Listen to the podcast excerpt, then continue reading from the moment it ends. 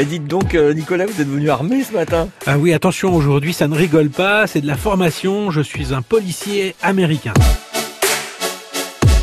Mais alors c'est quoi ce pistolet jaune? Bon, je vous rassure, il est factice, c'est un pistolet qui est là pour simuler l'utilisation du taser. Vous savez, c'est cette arme non létale qui est utilisée par les policiers pour euh, immobiliser euh, des suspects ou des agresseurs. Là, l'idée, eh bien, c'est d'être bien formé à son utilisation.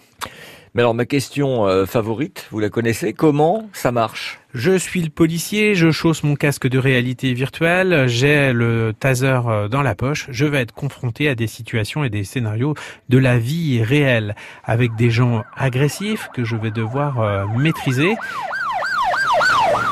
Mais là, l'idée, euh, bah, c'est de ne pas se tromper, qu'il n'y ait pas de risque et de savoir bien utiliser aussi euh, bah, cette forme d'arme qui peut potentiellement être dangereuse quand même.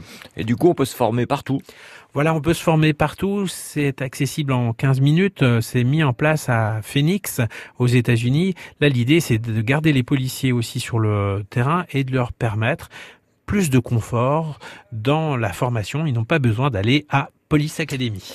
C'est comme au cinéma et c'est pas du cinéma. Non, là, c'est pas du cinéma. Attention, c'est bien réel, mais on va pouvoir se mettre à l'avantage, à la place potentiellement de la victime, de l'agresseur ou du suspect.